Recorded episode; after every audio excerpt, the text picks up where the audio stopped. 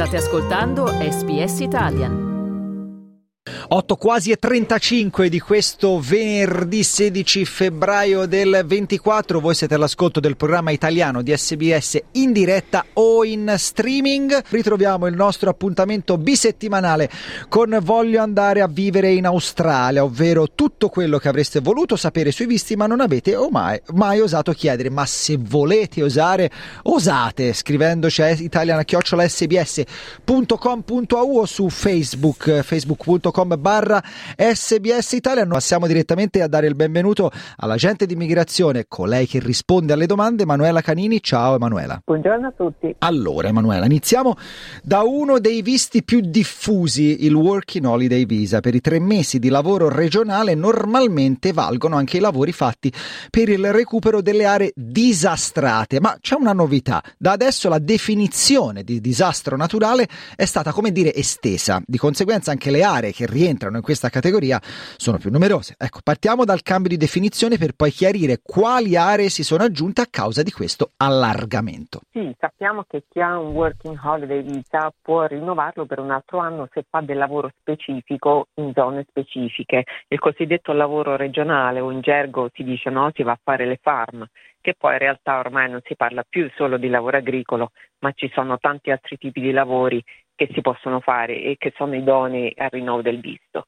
Alcuni di questi lavori rientrano in quello che è il recupero delle zone che hanno subito disastri naturali precedentemente classificate come quelle zone che hanno subito alluvioni o incendi di vaste proporzioni.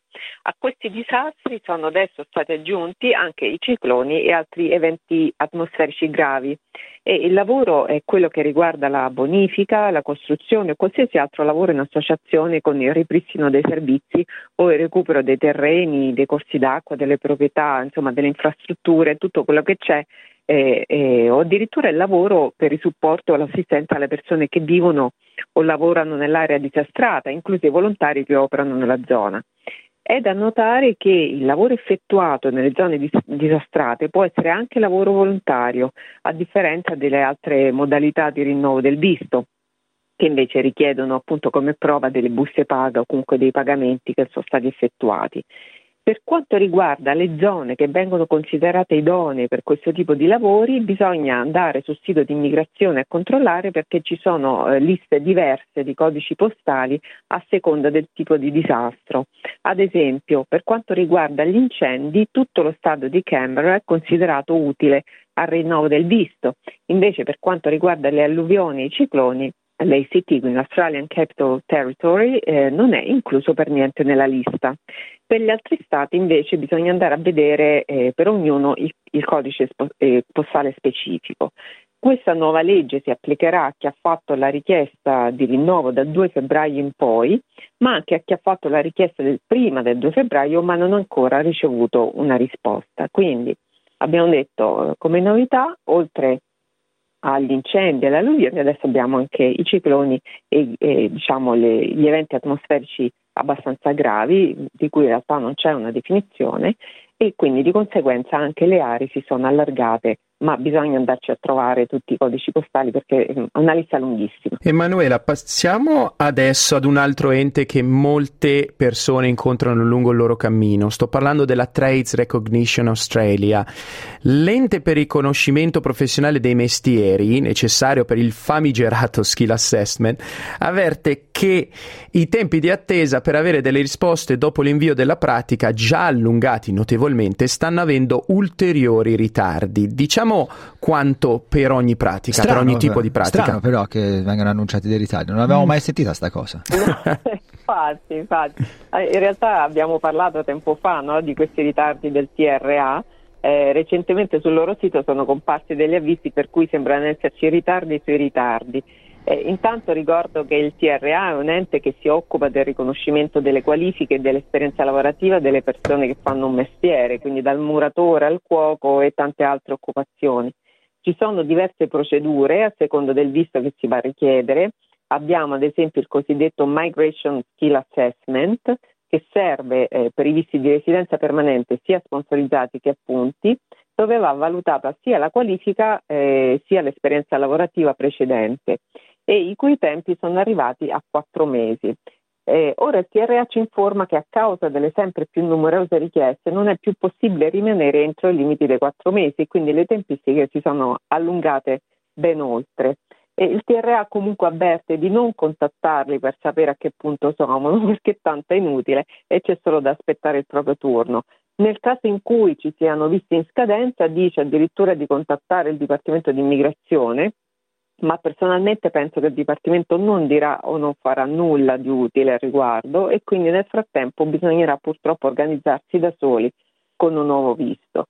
Invece per quanto riguarda la procedura chiamata Job Ready Program, che è quella necessaria per chi vuole fare una richiesta di vista appunti per le persone che hanno studiato in, Italia, in Australia ottenendo la qualifica necessaria, i tempi sono addirittura molto più lunghi. Ricordo che in questa procedura alla fine del corso di studi e del conseguimento della qualifica bisogna fare almeno 12 mesi di esperienza lavorativa post qualifica sotto supervisione, con registrazione del datore di lavoro che si presta alla supervisione e valutazione intermedia dopo 6 mesi di lavoro e valutazione finale dopo 12 mesi. Questa procedura è divisa in diverse fasi, dove la prima richiesta è quella per l'inizio della pratica, si fa online e a cui verrà data una risposta addirittura dopo sette mesi. In questo caso il TRA dice che se la richiesta è stata fatta prima di giugno 2023 e non si ha ancora una risposta, invece dice di contattarli. Tutti gli altri sono lì che aspettano. La cosa buona comunque è che durante questi, eh, questi sette mesi si può continuare a lavorare e questi mesi verranno poi eh, contati per appunto, il conteggio finale dei 12 mesi di esperienza lavorativa che sono richiesti per completare la procedura. Quindi, tra virgolette, non è proprio una perdita di tempo. No, no, Chiaramente no, bi- bisogna avere anche il visto adatto per farlo, eh? chiaramente non è che uno lavora senza visto o senza permesso di lavoro. No, la fase successiva è quella che si può richiedere dopo i primi me- sei mesi di lavoro e dove avviene una prima valutazione pratica condotta da uno degli operatori del TRA L'attesa per la risposta per organizzare questa valutazione potrà arrivare anche fino a 5 mesi dalla richiesta. E per quanto riguarda l'ultima fase, cioè quella della valutazione pratica fatta alla fine dei 12 mesi di lavoro, invece si potrà aspettare per un altro mese e mezzo.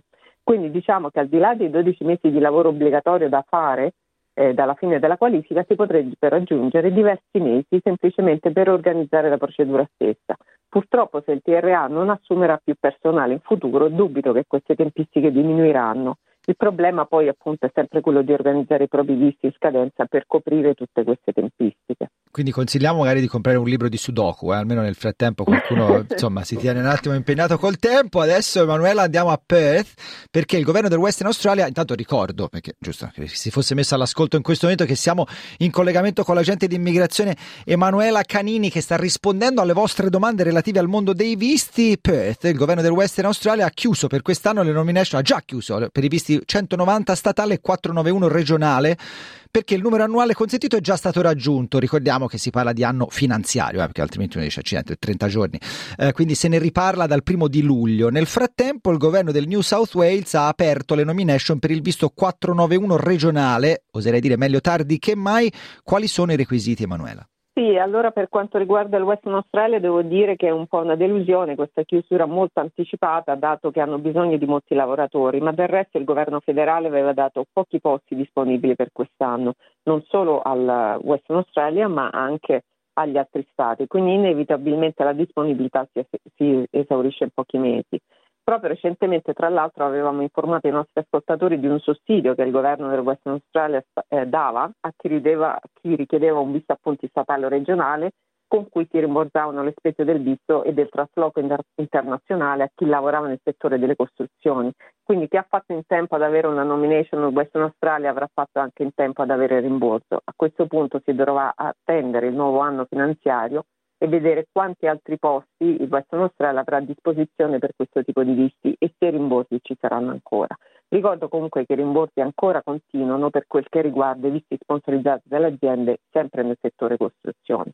Per quanto riguarda invece il New South Wales, che mi sembra sempre un po' in ritardo rispetto agli altri stati, mentre il Western Australia chiude, il New South Wales ha aperto adesso alle nomination per il visto regionale 491 per approfittare di questa opzione intanto bisogna ovviamente avere tutti i requisiti di un visto punti e avere un punteggio minimo di 65 e poi ci sono due percorsi disponibili per avere la nomination dello Stato. Uno riguarda le persone che sono in New South Wales, in qualsiasi zona dello Stato, quindi incluso Sydney, e ci hanno abitato continuamente per almeno tre mesi, oppure si trovano fuori Australia e ci abitano da almeno tre mesi. Questa è un'opzione ad invito, per cui si sta in lista d'attesa sperando di essere chiamati, ma in questo caso il governo del New South Wales dice noi non sperarci troppo perché c'è tantissima concorrenza e i numeri sono piccoli. Un secondo perso- eh, percorso invece probabilmente molto più fattibile si applica a chi vive e lavora in una zona regionale, eh, ovviamente del New South Wales, eh, da almeno 12 mesi prima della richiesta. Il lavoro deve essere con un datore di lavoro singolo nell'occupazione utilizzata per fare la richiesta del visto e so, eh, soprattutto non di mansioni di livello inferiore a quelle previste per quell'occupazione e con uno stipendio di almeno 70.000 eh, dollari proporzionato a 38 ore lavorative settimanali. Le persone che rispondono a questi requisiti possono fare richiesta direttamente al governo del New South Wales per ottenere la nomination, quindi se non altro eh, sapranno una risposta eh, o sì o no. E, e ricordo che il New South Wales insieme al Victoria sono gli stati che hanno più posti disponibili per le nomination. Quindi mh, la questione è un po' insomma, più favorevole rispetto al Western Australia, ma bisogna anche considerare che sono ancora i due stati preferiti da tutti gli immigrati e che quindi hanno anche più richieste, per cui sono comunque opzioni per pochi fortunati. In generale trovo sempre che avere la sponsorizzazione da un'azienda risulta ancora essere il percorso di visti relativamente più sicuro e più fattibile. Cliccate mi piace, condividete, commentate, seguite SPS Italian su Facebook.